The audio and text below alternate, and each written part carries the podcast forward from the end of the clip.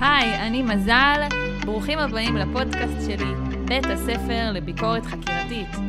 יש כזה מקצוע, מה זה לעזאזל?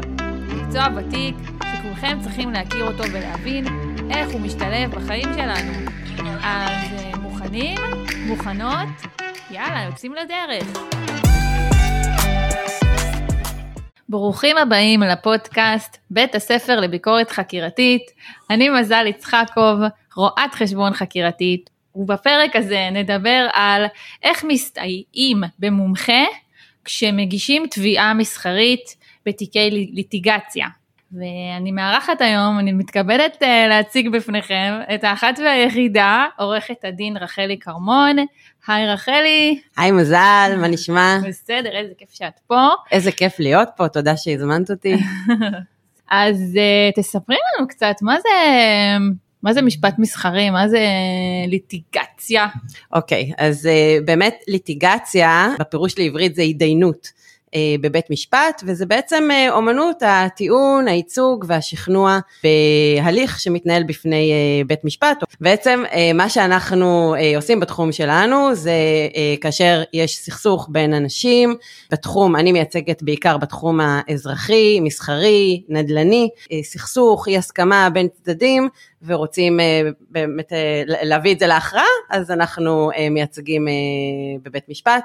אז זה אומר שזה מה שאנחנו בעצם רואים בסרטים. שאומרים your honor, objection, אני מתנגד, אני מתנגדת, ושטוענים טיעונים, זה זה? כן, אה, בגדול זה זה, אה, הפרקליטי LA היה לי מקביל וכל הסדרות שגדלנו עליהן, אבל זה לא תמיד מתנהל כמו בסרטים, אה, לרוב העד לא נשבר על דוכן העדים ומתחיל לבכות, אבל משתדלים שזה יקרה, אבל כן, בגדול התחום. אז איך הגעת לזה? למעשה התחלתי את ההתמחות שלי דווקא בנדל"ן. מהר מאוד אה, הבנתי שדובדבן שבקצפת מבחינת המשפט זה באמת לטעון ולייצג בבית משפט. אדרנלין שם הרבה יותר גבוה, רצון אה, לנצח ולהוכיח שאתה, את הטיעונים שלך ולשכנע. אחרי שככה הייתה לי התמחות בתחום הנדל"ן, עשיתי ככה איזשהו shift. לתחום הליטיגציה, ולכן גם הרבה מהתיקים שאני מייצגת בהם בליטיגציה, הם אה, קשורים לנדל"ן, זאת אומרת לתביעות, סכסוכים של נדל"ן. אה, מול קבלנים, מול חברות. אה, יזמים, קבלנים, פירוקי שיתוף במקרקעין, דיירים סרבנים בפרויקטים של התחדשות עירונית, ליקויי בנייה, איחורים במסירה. אה, וכיוצא בזה. זוכרת את הפעם הראשונה שעמדת מול, מול השופט, לבד, בלי שהיה לך את המאמן שלך, והיית צריכה לטעון ולייצג?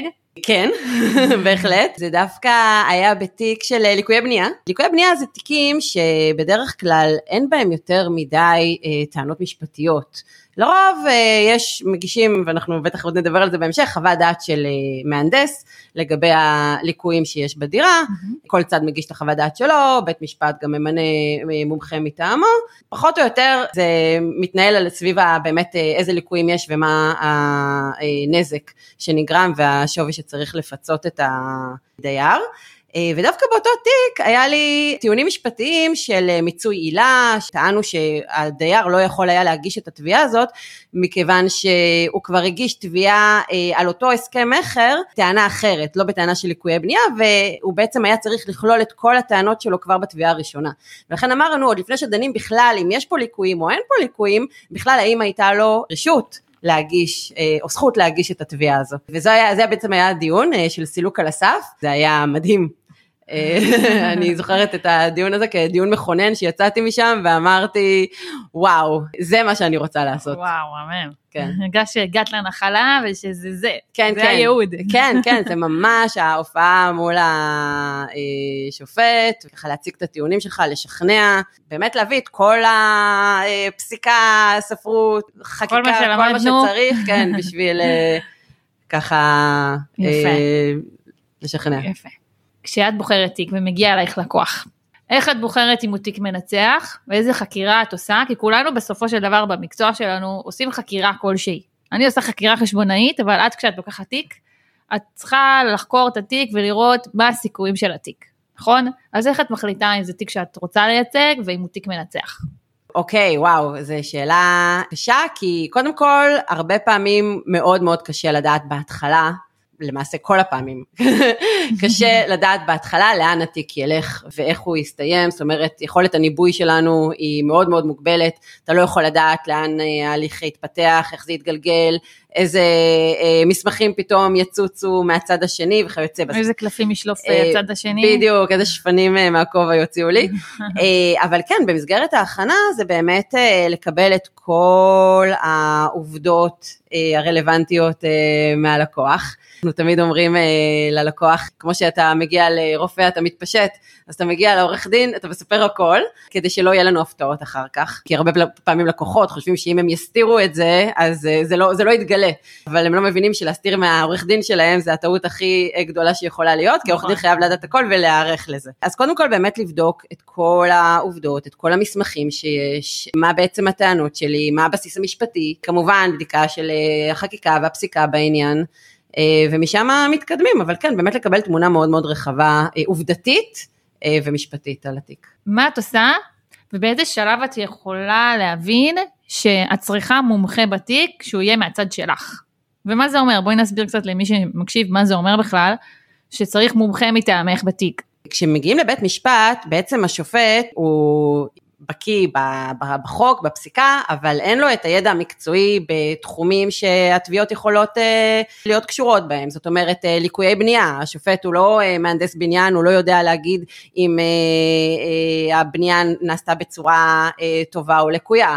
הוא, השופט אה, לא שמאי מקרקעין, הוא לא יודע להעריך מה אה, שווי המקרקעין וכמה השווי שלהם ירד בעקבות אה, בעיה כזאת או אחרת שאנחנו מציגים בתביעה. תני לי מקרה רגע ש... של תיק, הייתה סוגיה מסוימת ואז הבנת שכדי שהשופט יבין את הטענה של הלקוח שלך, צריך מומחה כדי שיבסס את הטענה הזאת. אז יש כמובן את התיקים ש... שישר כאילו קופצים, שזה כמו שאמרתי, מהנדסים, ליקויי בנייה וכיוצא בזה, אבל אני אתן דווקא דוגמה יותר מעניינת לגבי אה, מומחי אבן. שהייתה לי אה, תביעה, בחורה שהתקינה ציפוי אבן במרפסות שלה, והאבן הזאת היא ממש כל הזמן, בגלל שגם הבניין היה קרוב לים, והיה שם כל המליחות והלחות וכל מה שהקרבה לים אה, מביאה איתה, אז הייתה באמת שחיקה מאוד גדולה באבן. וכל פעם שהיא ניסתה כן ולהחליף את האבנים כי היא התבססה על ייעוץ שניתן לה על ידי החברה שמכרה לה את האבן זה לא עזר. וכל פעם כאילו עוד פעם האבן התפרקה והתפוררה וכיוצא בזה. אז אנחנו פשוט הבאנו חוות דעת של מומחה לאבן ממש סקר את האקלים הסביבתי ואת סוגי האבנים ואיזה אבנים יכולות להתאים פה ואיזה חומרים צריך למרוח על האבנים האלה כדי שהם יחזיקו מעמד. ככה ביססנו בעצם את התביעה, החברה שמכרה לה את האבן, על, על העניין שבעצם מכרו לה אבן שהיא לא טובה ועל החובה שלהם להחליף לה את האבן ולטפל בה כמו שצריך, כמו שהם התחייבו. אז... להחליף אה, את האבן בעצם לאבן שמתאימה לאזור של אה, ים, מול ים. כן, ש... כן, לאקלים הסביבתי, למליחות, לכל מה שזה אה, מביא איתו. אוקיי, יפה. אז מה המשמעות מבחינתך של חוות דעת מומחה? אז זהו, אז אני, יש תיקים שבהם אני לא מתחילה את התיק בלי שיש לי חוות דעת. אה, אני אומרת ללקוח, אני מבינה שיש לך פה טענות, אני מבינה שניקח את ליקויי בנייה, כי זה שוב, זה אה, מכנה רחב משותף מאוד, אני חושבת שהיום בימינו המון המון אנשים שקונים דירות ונכנסים לדירה, פתאום יש אה, רטיבות, פתאום יש שיפוע לא נכון במרפסת, הדירה לא בנויה לפי המפרט וכיוצא בזה. אז אני אומרת, אני מבינה את הטענות שלך, אני לא, אני לא יודעת איך אני מכמתת את הנזק לבית משפט, ואני לא יודעת אם באמת הטענות שלך, אפשר להוכיח אותן. אה, זה ולכן... כרגע סיפור. זאת אומרת, כן, אתה, אתה מספר לי סיפור ש, שנוזלים לך מים, דירה הייתה צריכה להיות בנויה בצורה אחת והיא בנויה בצורה אחרת. מבינה את הסיפור, אבל אני רוצה שתראה לי את זה כתוב בחוות דעת. חוות דעת שגם תגיד מה הגורם לליקויים האלה, שתראה לי מי האשם בליקויים האלה, שזה באמת אה, מי שבנה את הבית ולא איזה גורם אחר, תכמת את הנזק כדי שאני אוכל כשאני מגישה את התביעה לדעת על איזה סכום אנחנו מגישים אותה, ומה אנחנו בעצם, איך אנחנו מבססים אותה. מה קורה ברגע שחוות הדעת מוגשת, והתביעה מוגשת ומתווספת אליה אה, חוות הדעת, מה, מה השלב המשפטי? אז זהו, אז אני, אני צריכה אה, כן להגיד שבהליך האזרחי אין חובה לצרף את חוות הדעת ישר עם כתב התביעה או עם כתב ההגנה, אה, למעט ב- ב- במקרים אה, מסוימים שאני לא אגע בהם, אבל, אבל אה, בגדול, השלב שאתה מגיש את החוות דעת, חייב להגיש אותם, הם שלב התצהירים. אבל כמו שאמרתי, הרבה פעמים חוות דעת נדרשת בשביל בכלל לדעת מה אתה תובע, וגם אה, מול בית משפט, ברגע שאתה מגיע עם חוות דעת, אתה כבר נראה הרבה יותר ציני ומבוסס. ברגע שמגישים את החוות דעת, אז הצד השני שצריך להגיש את כתב ההגנה, אה, גם הוא בדרך כלל יגיש חוות דעת נגדית, שבעצם אה, מסבירה למה זה לא נכון, כל מה שנאמר בחוות דעת כן. אה, של התובע. והשלב הבא זה שבדרך כלל בית משפט ימנה מומחה מטעמו. כשבאמת יש נכון. שתי חוות דעת נגדיות, בדרך כלל אה, מקוטבות וקיצוניות, בית משפט ממנה מומחה שהוא אה, גורם גורם אובייקטיבי, ניטרלי. ניטרלי, והוא בא עם חוות דעת משלו, שגם אה, הרבה פעמים, אגב, אני אציין שיש לקוחות שאומרים לי, אוקיי, ממילא בית משפט ימנה מומחה, אז בשביל מה אני צריך להכין חוות דעת? בוא, פה בואי. נחסוך. פה הטעות, נכון. טעות גדולה, טעות גדולה. כי א', כאמור, הרבה פעמים בשביל להגיש בכלל את התביעה אני צריכה את החוות דעת, וגם אם לא, ברגע שממונה מומחה מטעם בית משפט, ויש לו לנגד עיניו כבר את החוות דעת אה, של אחד הצדדים או של שניהם, אז יש לו על מה להסתמך, בעצם את הטענות שרצית להעלות בפניו, והרבה יותר קל לו להתייחס לזה בחוות דעת שלו. ואם אתה נותן לו לבוא ככה על ריק, לא תמיד הוא פוגע במה, בדברים שאתה רצית אה, שייבדקו, כל הנושאים נכון. שאתה, יש לך טענות לגביהם. לכן מאוד חשוב, גם אם יודעים שזה הולך למומחה של בית משפט, זה יהיה בחוות דעת מטעמך. מה את אומרת ללקוח שמגיע לך ואומר, אני רוצה צדק, אני רוצה בית משפט, בית משפט זה מקום לצדק. זה המשפט שעורכי דין הכי הכי שומעים. נכון. אה, אה, מבחינת עורכי הדין זאת בדיחה, הבדיחה הכי, כן. אה, זה הבלון כזה שחייבים לנפץ לכל הציבור. לגמרי, אז אני אומרת, אז אני עונה, בית משפט לא עושה צדק, הוא עושה סדר. זה דבר. ראשון. אני אומרת להם שזה צריך, זו שאלה בבית משפט, מי משכנע יותר טוב את השופט? ואני בכלל לא, לא עורכת דין, אבל uh, מהחוויה שלי כרואת חשבון חקירתית, זה התחושה שתמיד אני צריכה לדעת איך לשכנע את השופט שזה מה שקרה. נכון, נכון. תלוי בהמון גורמים, ובאמת לא תמיד יש, אה, לא, לא תמיד בסוף זה הצדק אה, ש, שמכריע, או שנעשה, וזה מתסכל הרבה פעמים את הלקוחות. אבל אני חייבת לציין שרוב הלקוחות לא תמיד, כאילו, אני לא יודעת אם להגיד לך רוב הלקוחות, אבל אה, לא כולם מחפשים צדק. בסוף זה, רוב התיקים, במיוחד בתחום האזרחי-מסחרי, הם תיקים כלכליים, ותיקים שעושים כסף. ובפיצויים ובנזקים שנגרמו, בסוף תובע רוצה לקבל כמה שיותר כסף וזאת המטרה. אז אם עושים איזושהי הערכה תוך כדי ההליך ורואים אם, אה, את הסיכויים, את הסיכונים, אם שווה לקחת איזושהי הצעת פשרה, תגדיל את הסיכויים שתקבל כרגע כסף מאשר שאולי עוד שנתיים תקבל או לא, פחות או יותר, זאת אומרת, יש הרבה נעלמים. אז, מהמם. אז לא תמיד הצדק אה, זה מה שהם אה, מחפשים, אלא הם מחפשים את הכסף, והמטרה שלנו פה זה באמת אה, לסייע להם להשיג את התוצאה הכלכלית הטובה ביותר עבורם. יש תיקים שהם באמת עקרוניים, וששם לא משנה אה, ללקוח אם הוא יקבל בסוף פחות, אבל העיקר שיכתבו בפסק דין שהוא צדק, וזה, וזה באמת תיקים שהולכים עד הסוף, שקשה כאילו גם להגיע בהם לאיזה שהם הסדרים, כי הוא צריך את ההוכחה, את הגושפנקה, שיהיה כתוב בפסק דין שהוא צדק, ונעשה לו עוול, והכסף פחות מעניין אותו. אגב, מעניין לציין, ככה מהתיקים שאני הצגתי בהם עד היום, שדווקא במספרים הגדולים, תביעות של מיליוני שקלים, שבאמת מי שמגיש אותם זה אנשי עסקים יותר וחברות גדולות, עקרונות של הצדק פחות חשובים ויותר מסתכלים על ה... הכסף. אוקיי, בסוף בשורה התחתונה מה יוצא לי, כמה אני מרוויח, כמה אני מפסיד, מה הסיכויים שלי, ודווקא בתיקים הקטנים של תביעות יחסית, את יודעת, 50 אלף, 70 אלף, 150 אלף שקלים שהם ככה בתחומים האלה, דווקא שם אנשים הרבה פעמים ככה יכולים לריב על, על 20 אלף שקלים לכאן ולכאן, זאת אומרת, על הדברים האלה לנהל משפט עוד שנתיים, במשך שנתיים, בדיוק. שהעורכי דין כבר מקבלים אה, בדיוק, יותר כסף. בסוף זה לא יוצא להם כלכלי, בסוף אה, הם, אם הם היו אה, מוותרים על ה-20 אלף שקלים האלה ו- ומתפשרים, זה היה בטוח יוצא, משאיר להם יותר כסף בכיס, רצון שיהיה להם אה, ככה לקבל את- יומם בבית המשפט ואת הצדק, להוכיח את הטענות שלהם, הוא גובר על החישובים האלה. כן. אז נחזור שנייה לעבודה עם מול, מול, מול אה, מומחה, או עם מומחה, יש חשיבות ל, לעבוד בצוות עם המומחה. בוודאי. השאלה אם את, את עובדת איתו כזה בשגר ושכח, אתה תביא לי חוות דעת וגמרנו, או יש איזשהו שיתוף פעולה, את מלווה אותו, הוא מלווה אותך, אתם, איפה הצוות הזה, הצוותיות הזאת עובדת?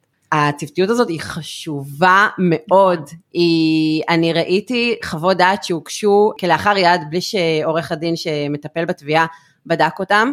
וזו הייתה, זו הייתה קטסטרופה, ממש, ממש, זה היה פשוט, כי מומחה, עם כל הכבוד, והוא, והוא מבין מאוד מאוד בתחום שלו, לא תמיד הוא אה, מודע לניואנסינים של התביעה, או של ההגנה, לא, לא משנה באיזה צד הוא, בדיוק, אה. הוא לא מכיר את כל הטענות המשפטיות, קודם כל חייבים לבדוק שיש הלימה בין הטענות המשפטיות למה שהחוות דעת אומרת בסופו של דבר, שאין איזה שהם סתירות, שאין איזה, עכשיו גם כשאני מסתכלת על חוות דעת, אני גם uh, מסתכלת עליה בעיניים של חקירה נגדית. איפה אני יכולה לתפוס איפה הכשלים? בדיוק, איפה, איפה המומחה פה אה, נכנס לאיזו פינה שאני יכולה לחקור אותו ולהראות שהוא לא בדק מספיק, שהוא אה, אה, לא אה, הבין את הסוגיה וכיוצא בזה. אז כשאני עוברת על חוות דעת של מומחה מטעמי, אני בודקת איפה אנחנו יכולים, אה, איפה יש מלכודות בעצם, נכון. ואני ככה דואגת שהוא כבר יתקן את זה עוד לפני שאנחנו מגישים. וגם אפילו ברמה הניסוחית. הרבה פעמים הרי מומחים הם לא אה, משפטנים. משפטנים,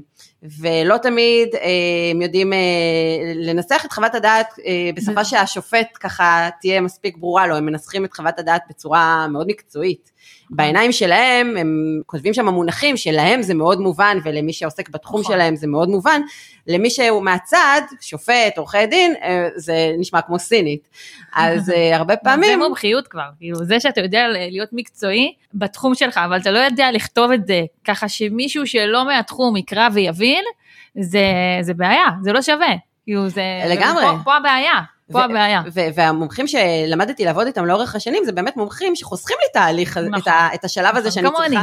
לגמרי, היה לנו תיק אה, מהמם ביחד. נכון. וכן, שהכתיבה שלהם, שהחוות הדעת שלהם היא מספיק ברורה ומובנת גם להדיוט, ולא דורשת שעכשיו אני כעורכת דין אבוא ואתחיל לנסח לו אותה מחדש. היו לי כמה פעמים שפשוט הייתי צריכה לשכתב מחדש את חוות הדעת, הרגשתי שאני כבר כותבת את חוות הדעת, מקומות שכדאי לא להיכנס אליהם, לכן אני מעדיפה לדעת מי המומחים שאני עובדת איתם בכל כן. תחום, שאני כבר יודעת שהם ככה אה, מאוד רציניים, יודעים לכתוב, כדי שבית משפט יבין. נכון. ו... שיהיו תיקונים מינימליים אה, בדיוק, כאלה. כן, כן. כאילו לעבור נכון. אחרי זה, לעשות, אה, נכון. לבדוק שאנחנו באמת מתואמים ואין אה, בעיות, אבל לא ב- לנסח להם את חוות הדעת. נכון. אז אני ארחיב ואני אגיד שלכתוב חוות דעת מומחה זה ממש מיומנות שצריך לעבוד עליה.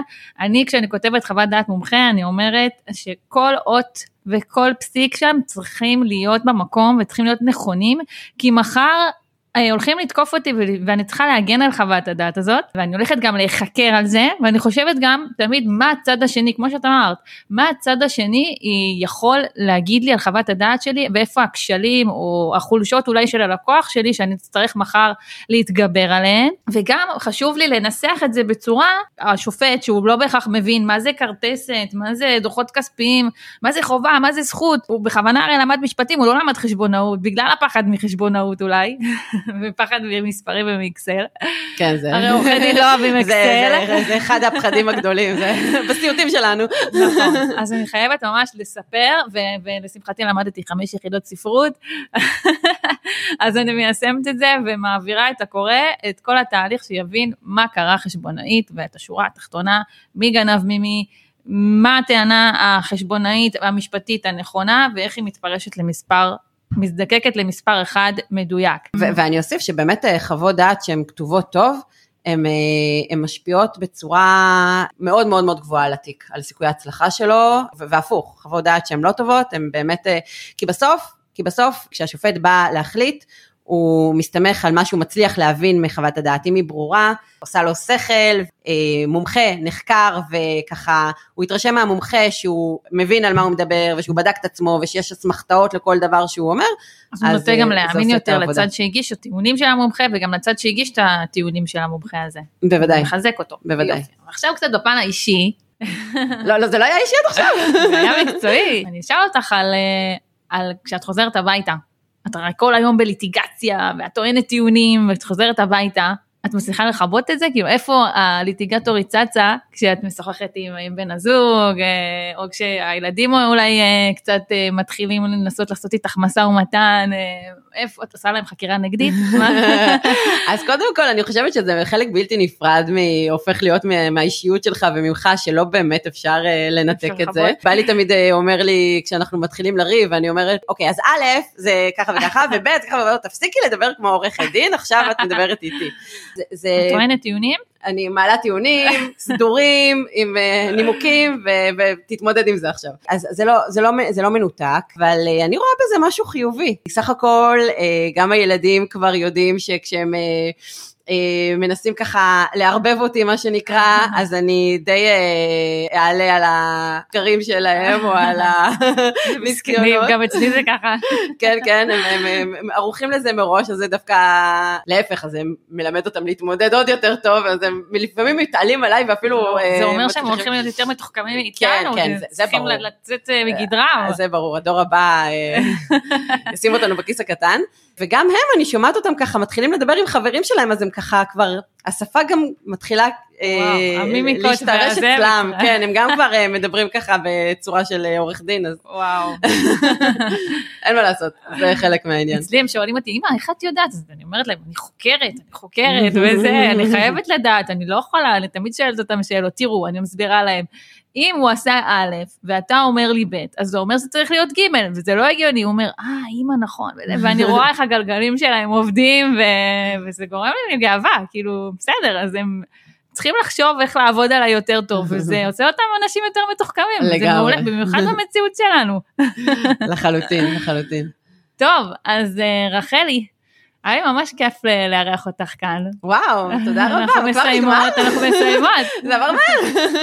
אז תודה רבה. תודה רבה, אני מקווה שהאזנתם, היה לכם מעניין. ואני מקווה שאנחנו, אה, עוד יהיה לנו עוד הרבה תיקים ביחד. בהחלט, כיף אה, לעבוד. לאור הניסיון המוצלח, אז אה, בהחלט נכון. שנמשיך לשתף פעולה. תודה רבה. בשמחה. אז תמשיכו להאזין לנו אה, באפליקציות, בספוטיפיי, באפל פודקאסט ובגוגל פודקאסט. נשתמע בפרק הבא.